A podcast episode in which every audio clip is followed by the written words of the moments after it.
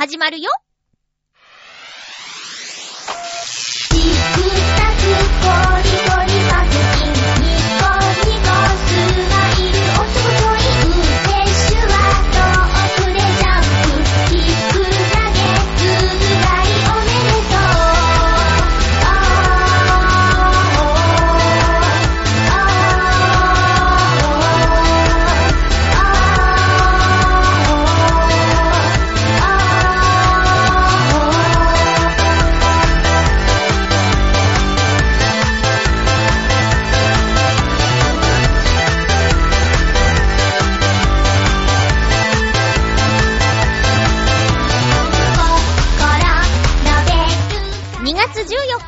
日、まゆっちょのハッピーメーカー。この番組は、ハッピーな時間を一緒に過ごしましょうというコンセプトのもと、ちょあへよ .com のサポートでお届けしております。ハッピーバレンタイン今日はドキドキ、ワクワク、もやもやする一日になるんでしょうか？配信直後に聞いている皆さん限定コメントでした。今日も最後まで1時間、よろしくお願いします。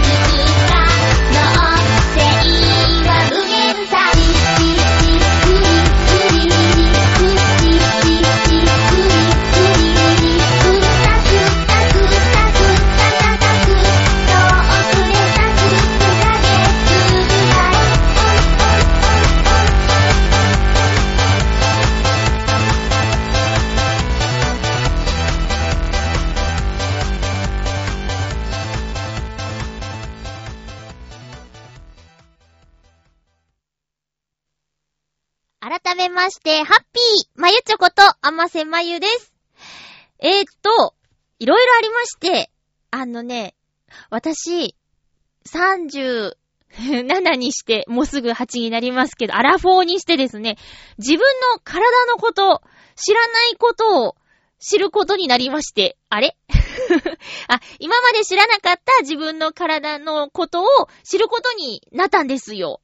あのーまあ、もともと、巻き爪っていうね、あの、爪がちょっとくるーんとなっちゃってる状態の足の親指だったんですけど、これも子供の頃からで、ちょっと爪切りを深くしちゃうと、あの、変な風に伸びちゃうと、ちょっと痛くなっちゃうみたいな、そんな足のつま、爪の形だったんですよ。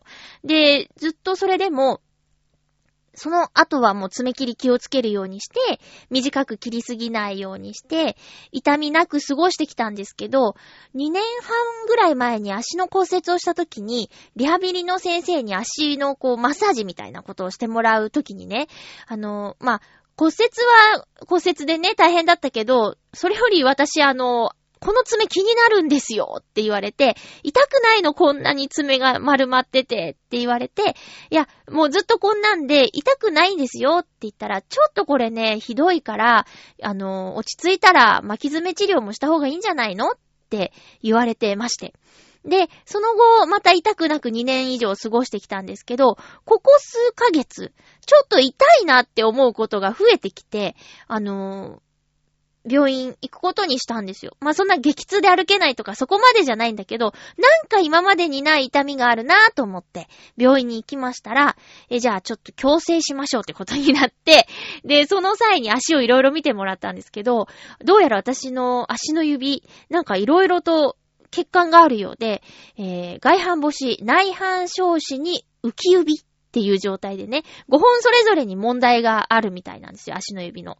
でね、私、まあ、ライブとかでね、お会いしたことがある方はよくご存知かと思うんですけど、パンプスとか、こう、ヒールの高いミュールとか、そういう女性がよく履く、華奢な靴を、好んで履かないんですよね。えー結婚式の司会をやっていた時とか、まあ、お祝いの席とかは仕方なく、そういうフォーマルな、ちょっとシュッとした靴をね、履くことはあるんだけど、ものすごい痛いし、好きじゃないんですよね。だから、おしゃれをする女性って足元からビシッと決めるっていうのあると思うんですけど、もう全然そういう靴を普段履かなくて、スニーカーとか、なんならちょっと足の指先が広がったようなデザインの靴を好んで履いていたんですよ。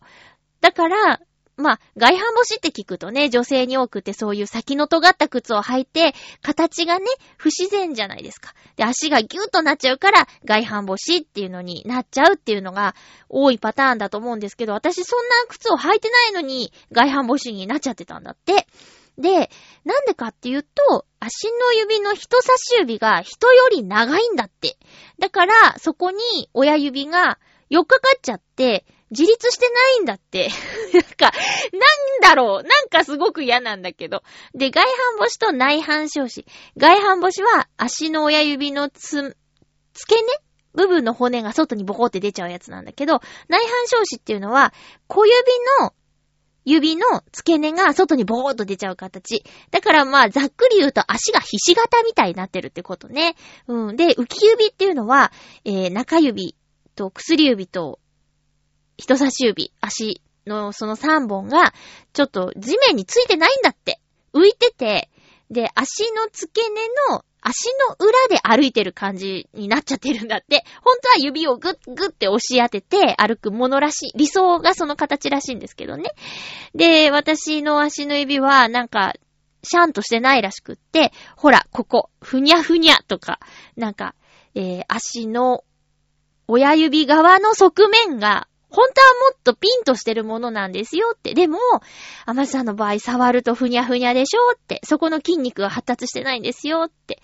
で、試しに足でグーチョキパーやってみてくださいって言われて、足の指でグーチョキパーの表現をしてみるんだけど、まずグーの指。自分でできてると思ってたんだけど、あの、足の指の付け根から曲げてる状態はグーじゃないよって言って、ちゃんと関節で曲げなくちゃって言われてやろうとするんだけど全然できなくて、で、あと、チョキも、うんと、人差し、足の人差し、ん？足の人差し指と親指をなんかこう、えー手のチョキの形、V サインみたいにするんだけど、それもなんか先生のお手本のようにはできなくて、で、パーもなんかね、パーは唯一できそうなんだけど、なんか均等に開いてないみたいな感じで、とにかく今それを、えー、お家でやって筋力をつけてくださいって。アラフォーにして、足の指の筋力をつけてくださいって言われちゃって。でも、今気づいてよかったですよって、これ年取っていくと、どんどんどんどん筋肉はないままで年を取ると、ちょっとね、危なかったかもしれないって言われて、えー気づけてよかったなって。で、えーそもそもの治療の目的の、なんていうか、足の巻き爪の方も、なんだろうな、えっとね、鉄板って言うんじゃないんだけど、イメージとしては、花粉の時期に、えーとか、いびきをしちゃう人が、鼻になんか、テープみたいなの貼るのわかります？鼻腔を広げるためのテープをね、鼻に貼るようなのがあるんですけど、あれの強力なやつを足の爪に貼って、爪をね、外からこう引っ張ってるっていう今状態で、これがね、だいたい半年ぐらい、えつけっぱなしになるみたいなんですよ。うん。なんか、足の爪が伸びきるまで、うんと、丸まってるところがなくなるまで、新しい爪になるまで、その矯正器具つけたままでいなきゃいけないんですけど、まあ、それ自体はそうだな、最初の2、3日、引っ張られてる感がすごく違和感だったし、あとね、それが外れないようにするためか、えー、っと、なんだろうな。まあ、そうだな。外れないようにするためなんでしょうね。ボンド的なものが足の指にこってりと塗られているわけですよ。なので、えー、っとね、そうだなぁタイツとか、まあ私はまあストッキング履かないんですけど、そういうちょっと密着したものを履く際に引っ掛けると、そのタイツなりストッキングなりが、じゃじゃーんってこう、ダメになっちゃうっていうことは気をつけて履かなくちゃいけないなっていう不便さがありますね。あと家にいるときはなるべく足を広げるクッション的なものを指の間に挟んでくださいとか、結構ね、あの、し、言ってよかったなって、ずっと知らないままで、もうこういうもんなんだろうって過ごしていたけど、やっぱ先生はいろんな患者さんの足を見るから比べることができるんですよね。うん。だから、まあ自分では気づけなかったことを気づけてよかった。ただね、痛いんですよ。すごく痛いんですよ。保険が効かないんですよ。だからね、もうバーンとお金が飛んでいきましたね。一応調べて保険外っていうことと値段はね、もちろん調べていったんだけど、それでも、いつも行ってるあの病院で、だいたい数百円か言っても1200円ぐらいの金額しか払ったことないのに、えっ、とね、1万5000円ぐらい、バーンと払わなきゃいけないっていうのがね、ああ、痛いよ、痛いよ、出費が痛いよって思いました。まあこれでね、あの、爪が治って痛みなく歩けるんだったらそれでいいんですけどね。今もうその器具をつけた状態で、前感じてた痛みはなくて、ただ違和感があるだけっていう感じですね。で、その、さっき言ったグーチョキパーとか、えー普段からちょっと足のこと気を使ってて筋力つけたりしないと、矯正期間の半年が過ぎて爪が伸びても、また変な生え方をしてしまうから、足の形から変えていきましょうみたいなことでね、結構大掛かりなことになっちゃってて、えー、頑張るしかないですね。もったいないことになっちゃうもんね。ということで、私のちょっと、なんでしょう、病院話でした。年を取ると病院の話増えてくるのかな？でも私は、なんか行かないでほっとくよりも、ちゃんと早めに見てもらって、なんとかできるものなら、した方がいいんじゃないかなって思うんですよ。周りにね、病院嫌いな人が多すぎる。えー特にね、花粉症で悩んでる友達がいてね、男の子なんですけど、あの、私レーザー治療やってね、すごく効果があって、おすすめだよって言ったら、絶対嫌だ絶対嫌だって言うもん。で、その子だけじゃなくて、ナレーションの方に、でお世話になってるディレクターさんとかも、あの、花粉の季節だねーっていう話になってね。で、あまさんなんか、大丈夫そうだよね？つって、鼻がジュルジュルとかなってないよね？って言うから、あの、あ、私レーザー治療やったんですよって言って。で、目はかゆいんですけど、鼻の方はね、効果があってねって話したら、あ、レーザーか、よくあんなのやるよねって、嫌な顔するもんね。でも、いや、痛いのはその時だけですよって、痛さも麻酔してるし、大丈夫ですよって言うんだけど、いやいやいや、怖いよって、大体の人がね、花粉のレーザー治療には否定的ですね。まあ、100%効果があるって言い切れないって、まあ、それはどんな治療でもそうだと思うんだけど、まあでも7割ぐらいの人には効果があるって言うし、もう私はね、その一瞬痛い方を選ぶけどね、特に鼻じゅくじゅくなっちゃったら、喋りの仕事に影響あるし。ただね、今年やってないんですよ。去年もやってないんですよ。あのー、レーザー治療をしなくても去年大丈夫で、で、今年は、あ、そうかって、もう2月かっていう感じで、あ、やってないな、そういえば、っていう状況なんだけど、最近なんか飛んでるんでしょ？でも私大丈夫なんだよね。花粉症じゃなくなっちゃったのかな？なんか自分が花粉症なのかどうかわかんなくなっちゃったのに、レーザー治療するってちょっともったいないかなって思って、で、花粉の症状出たら今年は薬で抑えて、来年また焼こうかなっって思ってます。今年はだからね、やってないんですよね。ただこれもね、ちょっと悲しい話で、えー、レーザー治療した時にもうラジオで話したかと思うんですけど、あのーやっぱり、こう、粘膜を焼くっていうことは、その場所が、の組織、細胞が生まれ変わったらまた焼かなきゃいけないっていうことでね。で若い人は代謝が良くて、毎年焼かないと効果が薄れるんですけど、年をとって代謝が悪くなると、2、3年に一度でいいんですよって言われたのを思い出して、あ、私代謝が悪いから、去年も聞いていて今年もなんとなくまだ聞いているのかしらって思ったら、はあ、やっぱアラフォーだからかなとかね、もう若い細胞じゃないのねっっていうのが、嬉しいような悲しいような複雑な気持ちではあります。まあでもね、治療のたびにお金はかかるし、このレーザー治療だって1万円ぐらい、まあ保険聞くけどね、レーザー治療1万円ぐらいかかっちゃうから、それが2年間ない2万円浮いたと思えば嬉しいんだけど、細胞が年を取ったっていう風に言われると、うーん、悲しい。それは悲しい。とても悲しいって思うし、仕方がないなぁとも思います。では、ちょっとオープニング長くなっちゃったかしら。コーナー行きましょう。ハッピートークハッピーバレンタインということで、今回テーマバレンタインにしました。お便りもらえないかなって思っていたら結構たくさん届いていて嬉しいですね。ありがとうございます。えー、っと、お、紹介していきますね。バレンタインといえばね、もう、なんだ、今収録してるの月曜日なんですけど、会社帰りに、あ、ちょうどよかった、姉さんって言って、声かけてくれた男の子がいて、はいって言って、いつもお世話になってますって、チョコくれたの。で、え、え、え、なんでなんで？って言ったらね、え、友チョコですよって言って、で、その子はあの、まあ、夜勤の仕事先のチームリーダーをやってる子なんだけど、大きい紙袋持ってたから、あの子ね、多分チームの全員に渡してるわ。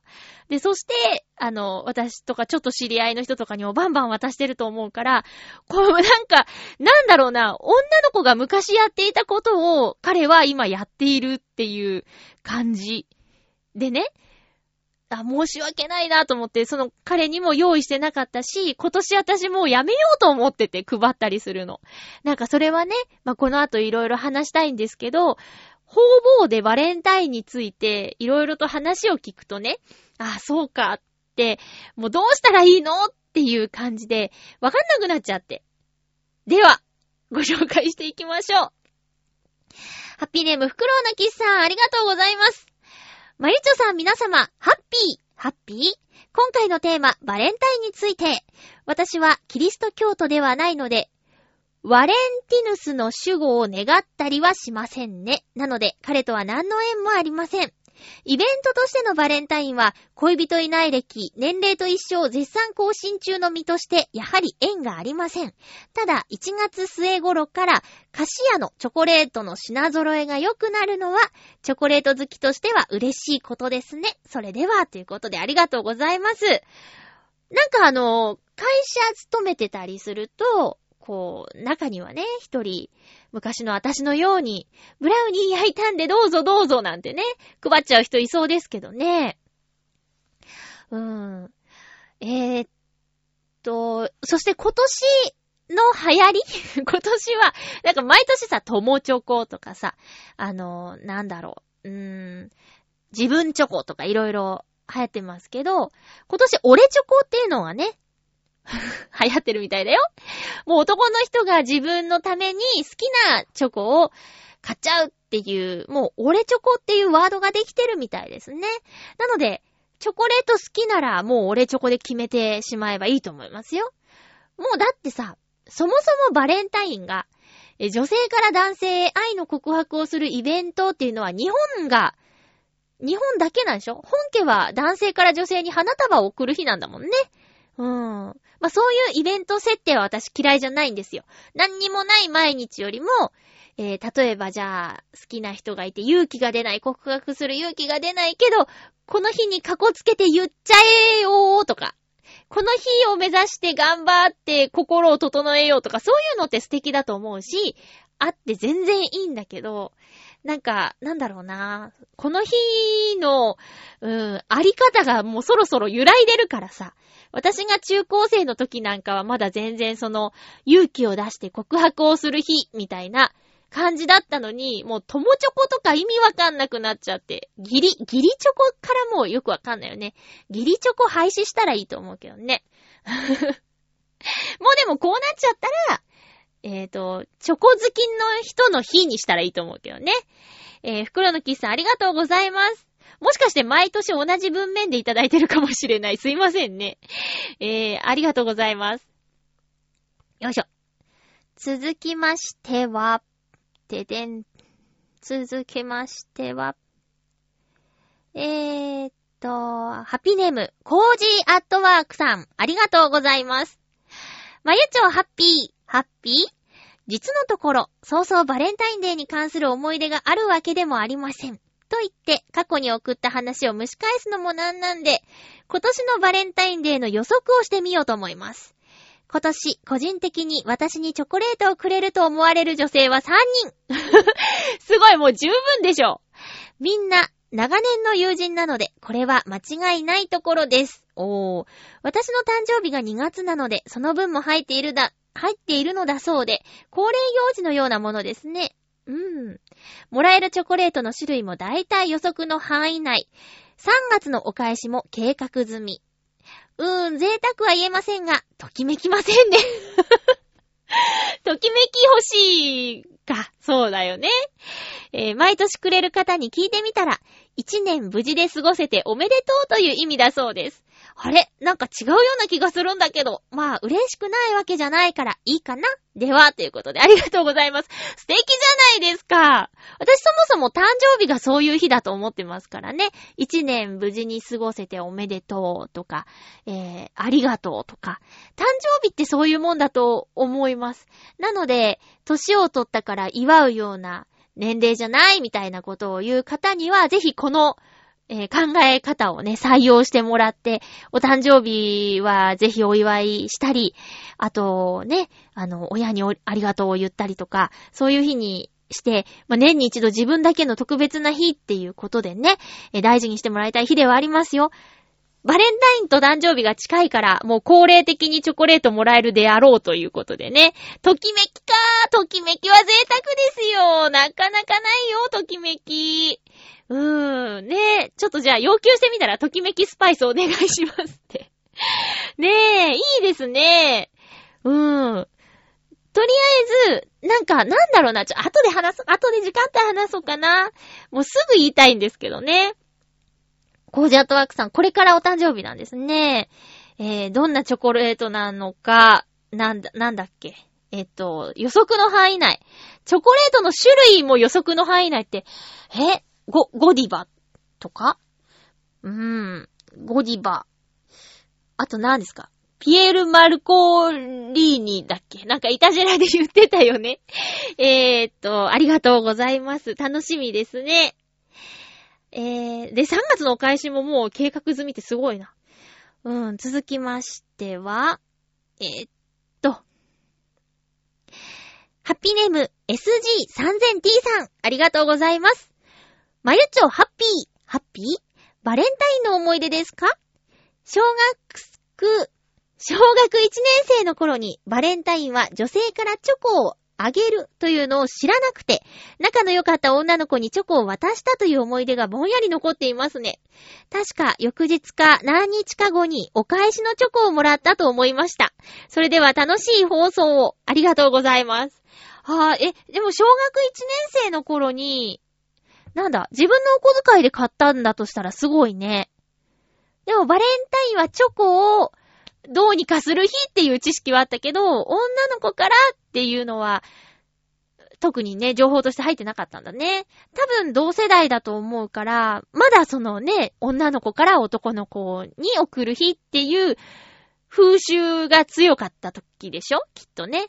まあ、ギリチョコもね、あったりするんだろうけど、その時も。ああああ、思い出したな。えーっと、6年生の時かな。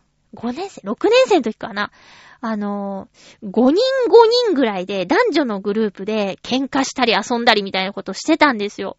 で、私、男の子から、あの、アマセのマセと混ぜてるっていうのをかけて、で、私、全然もう混ぜてないのにマセっていう音がついてるのが面白かったらしくって、で、マセ隊長とか言われてたの。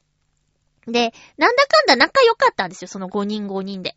で、バレンタインだし、あ、なんだっけ、悪ガキ、悪ガキ5人組とか言ってたかななんかちょっとな、呼び方忘れちゃったけど、とにかく、奴らとか、あいつらとか、あいつらにチョコあげる？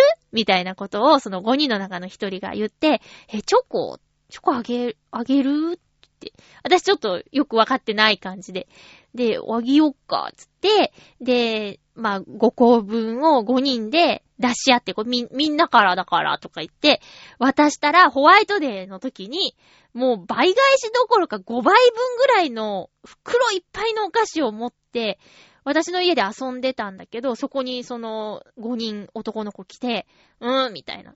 トトロのカンタみたいな感じで、うん、やるみたいな感じで、ラッピングも何もしてないんだよ。袋いっぱいのお菓子をね、うんってやって、じゃあなーみたいな感じで、いなくなっちゃったっていうのがあってね、わーって思って、これ悪いことしたなーって思ったんですよ。なんか、いや、うん、ありがとうよりも、え、こんなになんでっていう風にね、思っちゃったっていうのを思い出しちゃった。えー、SG3000T さん。小学校1年生。ねえ、もうこの時から友チョコをやってたってことですね。仲の良かった女の子にね。好きとかいう、その、わーっていう感じはまだ、小学校1年生じゃね、何々くん好きみたいな、なんだ、無邪気な気持ちっていうのはあっただろうけど、小学校1年生だもんね。早いなぁすごいなぁ !3000T さん、SG3000T さんありがとうございました。続きまして、ハッピーネーム。七星さん、ありがとうございます。まゆちょうハッピー、ハッピー？バレンタイン、母の義理チョコぐらいしかもらったことがないのですが、まあ美味しいのでよしとします。よしとしてます。うちの友人などは、菓子作りがうまいせいか、大学時代、代理でチョコ製作を依頼されていたこともありまして、その時は腕が痛いとぼやいていたのを思い出します。すごい、ちゃんと手で混ぜてるんだ。さて、私にはいつ、いつ頃本命チョコが来るのかな？と、なんとなく思う七星でした。ありがとうございます。母のチョコは義理じゃなくて本命ですよ。ある意味ね。でもお母さんちゃんと毎年くれるんだ。いいじゃん、そのやりとりも。ねえ。代理制作ってなんかやだね。嫌じゃない？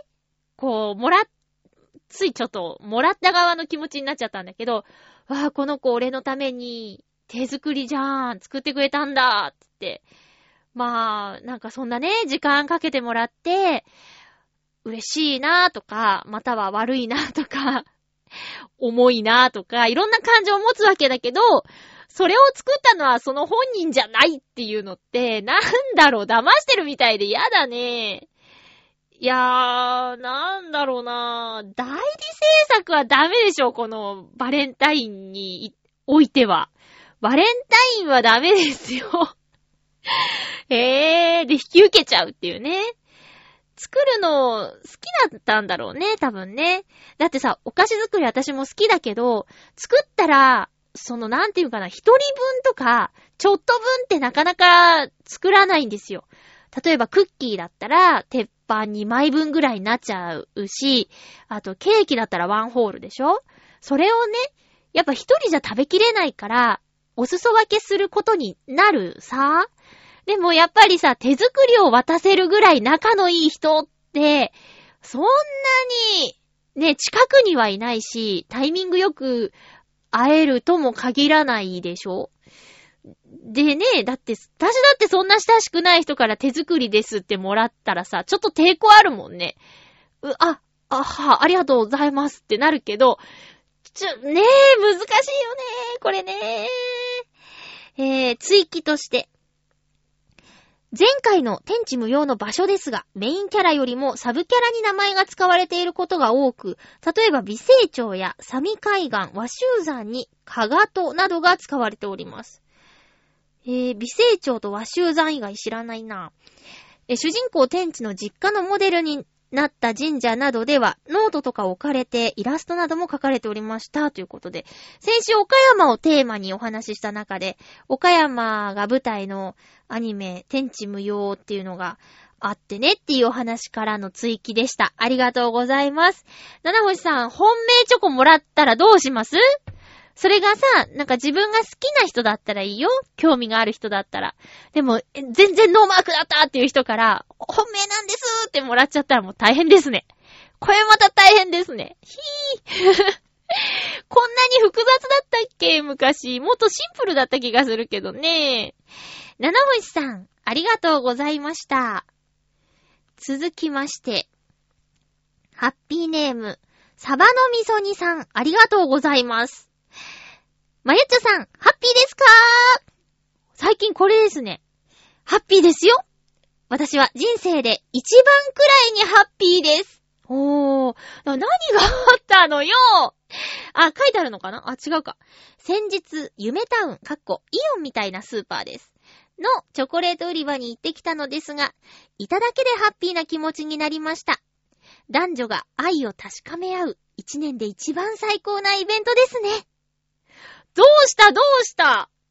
地味に答えると、毎年必ずチョコをもらったりしています。普通に生活してれば、本命がなくても、職場とか、女友達とかから義理をもらえる気がします。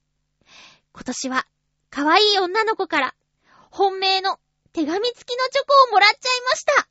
早いね。最高にハッピーな気分ですよ。あきちゃん、愛してるよもちろん、まゆっちょも愛してますよ。それでは。ダメダメそこで、まゆちょもとか言っちゃダメだよ。あきちゃん一筋で行こうよ。え？この、人生で一番くらいにハッピーですの、元はあきちゃんなの？え？あきちゃんなの？なんか先々週ぐらいから、私は、ハッピーでーすって書いてあるけど、なんかいいことあったの？ちょっと教えてー。気になるー。あきちゃん。あきちゃん愛してるよ。多分、ハッピーメーカー史上初だと思います。あの、誰か、番組を介しての愛の叫び。こう、ね、知り合った方とうまくいって結婚しましたっていうお便りは届くけど、その、じゃあ、妻、愛してるよみたいな文面ってなかったと思う。えー、あきちゃん愛してるよーって、あきちゃん聞いてないよねー絶対聞いてないよねー本命の手紙付きのチョコだって上がるーテンション上がるー こういうのですよね。これが伝統のバレンタインですよねっていうか理想の綺麗な漫画に出てくるバレンタインですよね。いやー、そっか、すごい。あ、わかった。そうか。火曜日だから、バレンタインが。金土日とかでデートの時にもらったりするんかね。うー、そうですか。ういー、ういー、すごーい。あー、テンション上がった。サバの味噌兄さん、ありがとうございます。これちょっと、続報、よろしくお願いしますね。こういうメール大好物なんですよ。テンション上がるから。えー、すごいなー。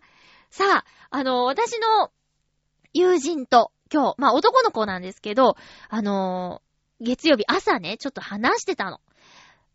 あの、今日ね、ラジオのテーマがバレンタインなんですって。でね、あの、お便りあんま来ないかなーって思ってたけど結構来てるんだよっていう話をしたらね、え、明日バレンタインなんですかって。お、そうそうって言ったらね、会社休もうかなっていうの。で、は、はいって。え、なんで休むのって聞いたら、あの、まあ、義理にしても何にしても、もらったら困るって言うんだよね。うん。で、え、な、なんでって言ったら、いや、もらったらお返ししないといけないでしょって。で、親しい人なら、仲のいい友達ならいいけど、その、会社で顔を合わせるぐらいの人が、配ってたりする、あれ、すごい迷惑なんだよねって言ってたの。で、ちょっとしたものでももうもらっちゃったら、お返ししないとダメみたいな風に思っちゃうから、な、だったら欲しくないし、もらわないために休むとかって言ってて、まあ、実際休まないと思うよ。休みたいぐらいの気分になっちゃうんだって。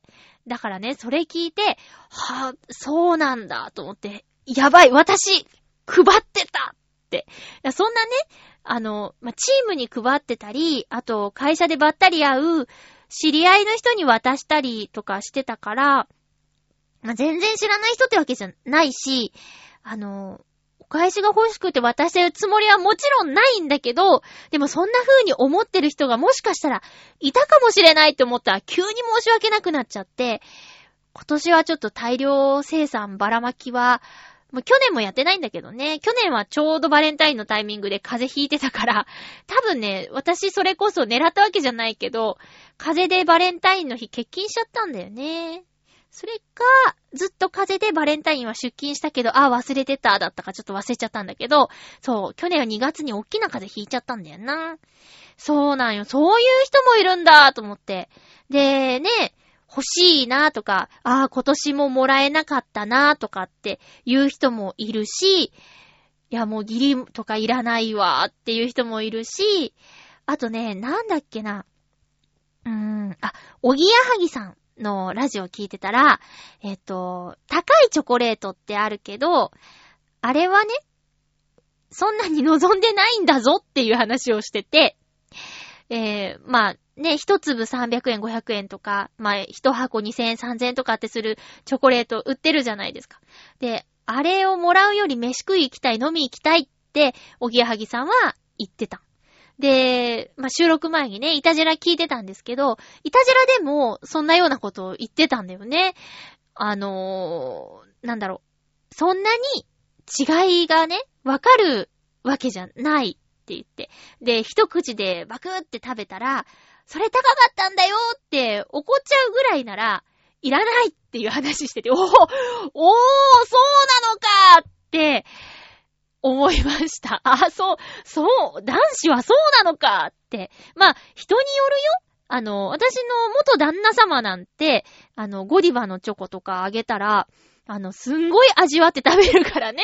まあ、キャラクターとか性格にもよるんだと思うんだけど、うーん、ねえ、難しいよね。もう考えたら何にもできなくなっちゃうし、やんなかったらやんなかったで気が利かないな、みたいな。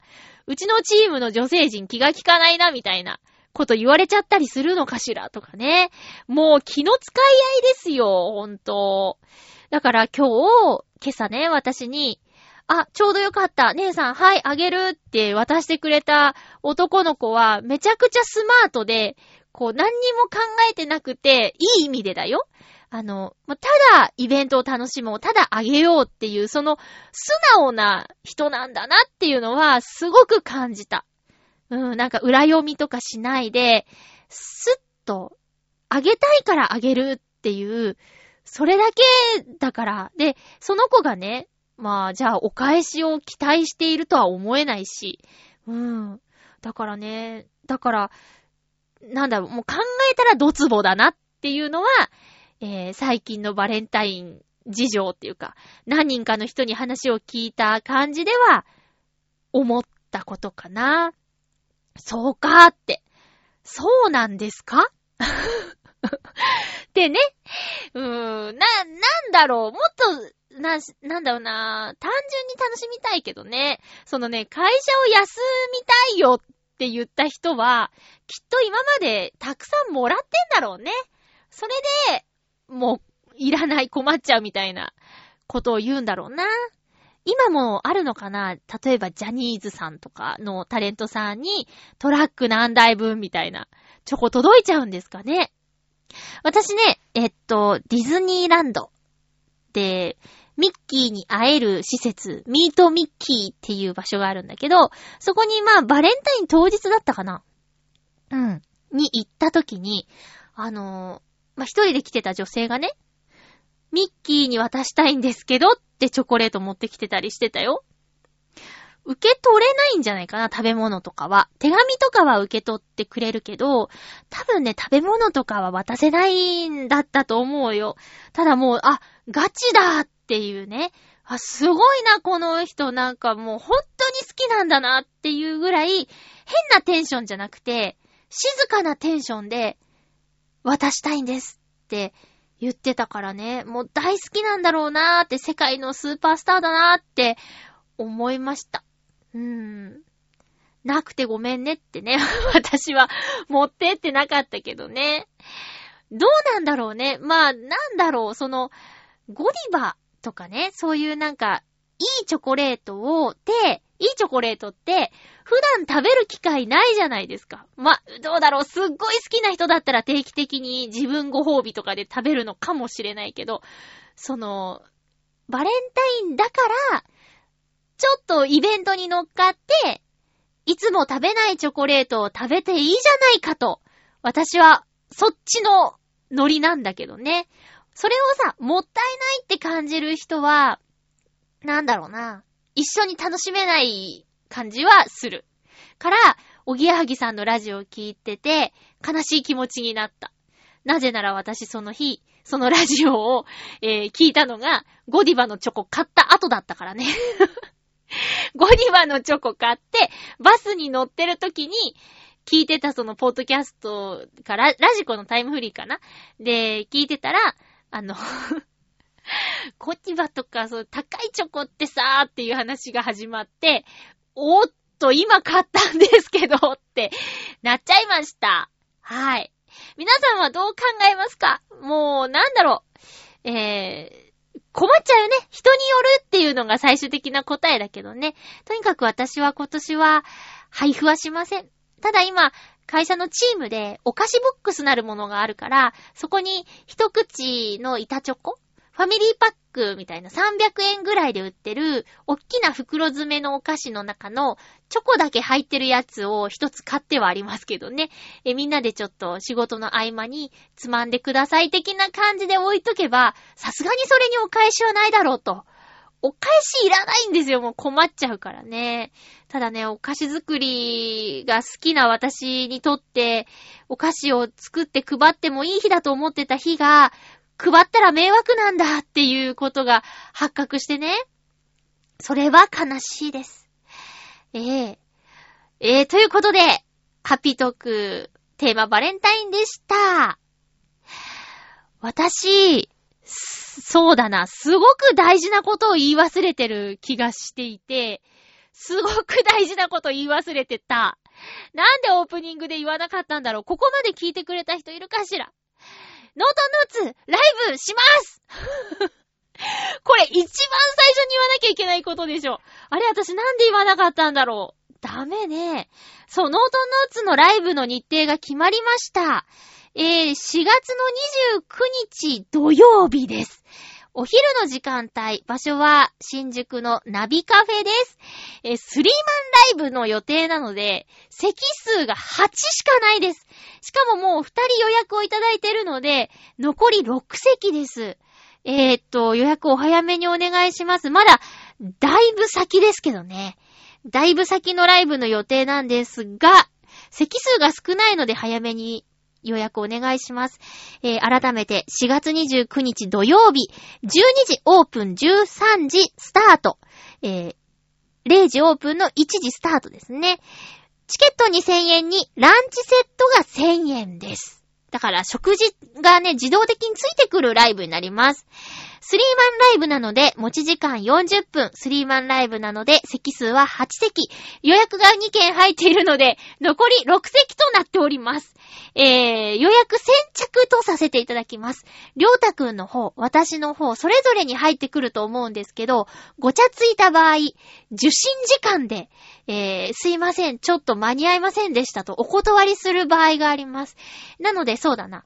例えば、今日、12月、2月14日の、えー、午前3時に予約いただいた方と、午前7時に予約いただいた方、なんならもう、午前2時59分と午前3時で、あの、1分の差で、9人目でした。キャンセル待ちとなります。みたいな風になっちゃうかもしれませんけどね。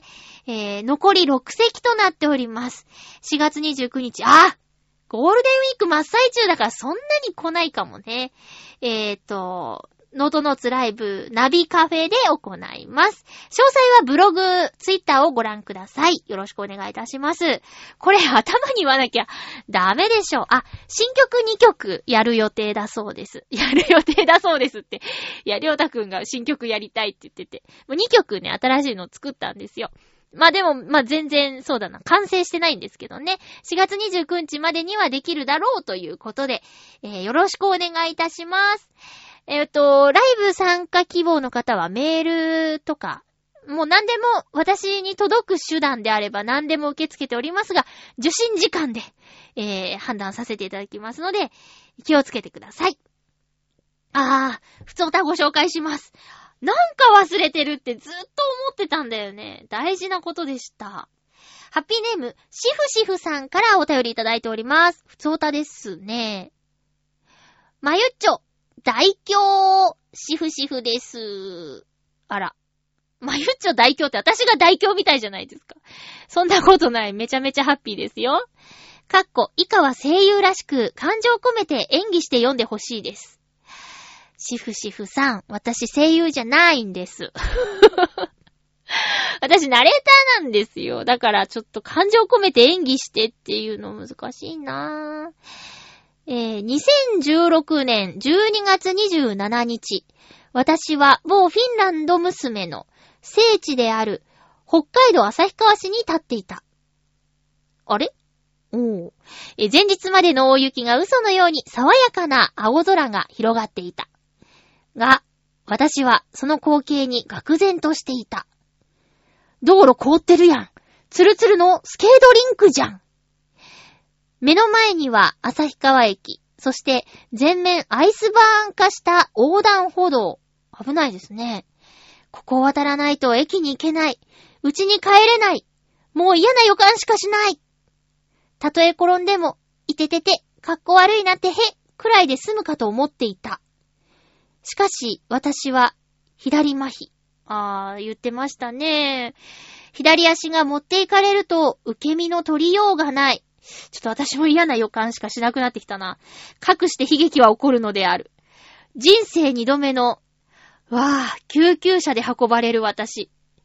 大丈夫ですか？これハッピーメーカーですけどね。えへー、医者。左大腿骨、頸部内側骨折。要するに股関節が、うわぁ、内側からぽっきり折れたんですな。はぁ。老人だと人工関節を進めるんです。ただ、40代だと骨を金具で固定する方法もあるんですが、この折れ方だと十中八九失敗しそうですが、どうします？こんな風に言われたらさ、ダメでしょ。おいおい、十中八九失敗すると言われて、その方法を選択できるわけないだろ。そうでしょ？私もそう思った。人工関節でお願いします。その方がいいでしょう。この医者大丈夫 人工関節はだいたい20年くらいしか持たないので、その頃にまた手術して交換が必要になります。ぐー、他に選択肢もない。仕方ないか。そうだよね。年末で病院が機能停止するので、手術は年明けの4日になります。その間ずっと痛いでしょうから、けい牽引しますね。私。牽引？医者。場所が股関節なので、ギプスなどで固定することができませんから、痛みを和らげるために足に重りをつけて引っ張ります。わー。今一つよくわからない私。医者。じゃあ、局部麻酔しますね。これ大丈夫？読んでて。痛いなぁ。読んでて痛いな。なんか、その、金属製の注射器、歯医者さんで見たことあるぞ。それより注射しているその場所は、膝の関節の少し下のすねの部分の骨の左側。なぜここに？医者。出口の方も麻酔しますね。出口今、出口って言った？ということは、さっきのが入り口なの？骨を挟んで右側に注射してるし、それって左から右になんか通るってことですか？もう痛い。もう読めないよ。ガシャンガシャン。出た、歯医者どころか、日曜大工で使うレベルのでっかいドリルじゃんか。ちょ、感情込めてとか絶対無理ですよ、もう。もう無理無理無理。患者の目の前で穴開けるんかい。注射が怖いマユッチョが見たら即答する光景だぞ。今もうクラクラしてんだけどね。いかん。これはさすがに俺も直視できんわ。目を閉じた。ゴリゴリ。ドドドドド。なんだこの振動。この重低音は歯医者じゃありえんわ。整形外科すげえ。もう、すげえ棒読み。ごめん。だって痛いんだもん。隠して。足の骨に穴を開け、10キロの重りを吊るされ入院する羽目になった私。はぁ、あ、年末年始病院で過ごしたのか。4日まで。へえ。この後も続けるなら痛い話と辛いばかりで気分が悪くなりそうなのでもう強制終了。ありがとうございます。もうね、私結構ダメだった。ごめんね。えー、今年の悪運は使い切ったと思いたい。あれこけたの。去年の年末じゃん今年の悪運はまだ残っているのかーって俺って不幸。では、まゆっちょ、体に気をつけてね。またねー。そんな状態なのに気を使ってくださって、気遣ってくださる、シフシフさん優しい。あんね、わかった。年単位で考えるのやめましょ。もうトータル人生のって考えたらもうだいぶ、これ今回の、ねえ、こう嫌な出来事でしょ。年単位で考えたら、年末だったから今年またみたいに考えちゃうけど、もうトータルで考えることにしましょう。すいませんね。本当になんだ、私痛い話苦手で、まあ、実際ね、シューシフさんがそういう目にあっちゃったって言うんでね、今私がそう読んでて感じてるこの、なんだろう、あーっていうのの、100倍以上のね、実際に、そういうことにあったシフシフさんの痛みは私には分かってあげられないですけど、いやー、ねえ、でも、危ないって気づいたのに、ねえっていう、ちょっと惜しかったね。危ない。危ないから、じゃあ、どうしようかっていうところで、そのまま行っちゃったんだ。注意1秒ってやつですかね。まあでももうそのことをね、もう怒っちゃったことだからね。悔やんでもね。っていうのはあるけどね、もうなんて言ったらいいのか。ほんとごめんね。この手のお便りすごい苦手なんですよ。ちゃんと、ちゃんとこう、コメントがしてあげられなくってすいませんね。もう、私がもら、もらっちゃうんよね。こういうのって。なんでだろう？なんかテレビとか見てても、こう、衝撃映像特集とかね、見られないんですよ。なんか、痛い。あ、映画とかドラマとかでも、痛いシーンとかって、なんでか自分も痛くなっちゃったりとか、しちゃうんですよね。だから、まあ、今回のお便りも、実際どうだか知らないけど、なんか痛そうとか、なんかすごそうって言うんで、もう足が今ガクガクしてるからね。いやー、シフシフさんほんと、大変だったね、年末にね。旭川、凍ってますか？そりゃそうだよ。凍ってるよ、寒いよ。こっちだって凍ってんだから。こっちって浦安ですけどね。寒い日の朝やっぱ凍ってるよ。気をつけましょうね、みんなね。ねえ。なんか、なんかもう、この医者の言い方がすごい嫌だわ。ねえ、もうちょっとさ、患者さんを安心させるようなさ、あと、寄り添うような言い方できないのかな？医者に腹が立ったよ。シュンシュンさん、た、多分ね、まだ、まだね、まあ、手術は終わってるだろうけど、ねえ、まだ、ねえ、大変、大変なんだろうな。気をつけてね、ほんと。これから、あ、やばいと思ったら、もう一番安全な対策をしてね。皆さんもね、やばいって気づけることがまず第一で、そこできてたのになぁシフシフさん。うーん。すいません。あの、棒読みになったのは自分を守るためでした。もうほんとせっかくこんなね、長いメールを送ってくれたのに、希望に添えず申し訳ない。はぁ、お大事にしてください。そして気をつけてね。ありがとうございました。もう大変、こんなん書いてたら痛いの思い出すでしょ。いやー、すごいなー。すごいねー。怖いねー。ハッピーネーム、青のインプレッサさん。ふつおたありがとうございます。まゆちょさん、ハッピーでございます。ハッピーでございます。ついに。さっきと全然違うよ。